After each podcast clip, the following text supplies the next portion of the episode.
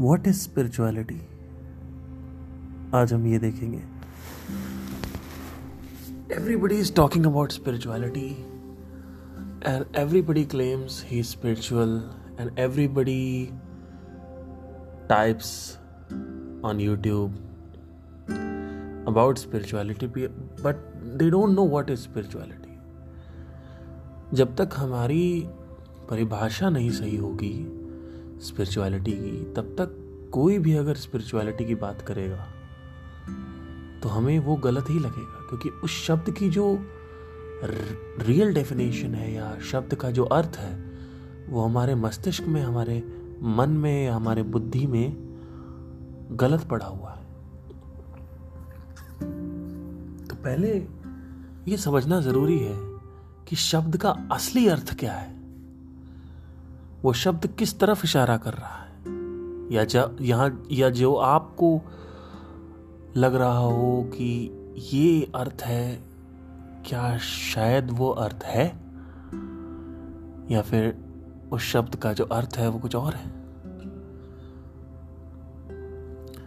तो आज हम देखेंगे व्हाट इज़ स्पिरिचुअलिटी थोड़ा सा फंबल कर रहा हूँ आज बट प्लीज़ डोंट माइंड तो इसका हिंदी अर्थ होता है अध्यात्म अध्यात्म। एंड अगर उसको हम तोड़ते हैं, हिंदी या संस्कृत की एक बहुत ही खूबसूरत चीज़ है, वो है संधि विच्छेद जो हमने बचपन में पढ़े थे।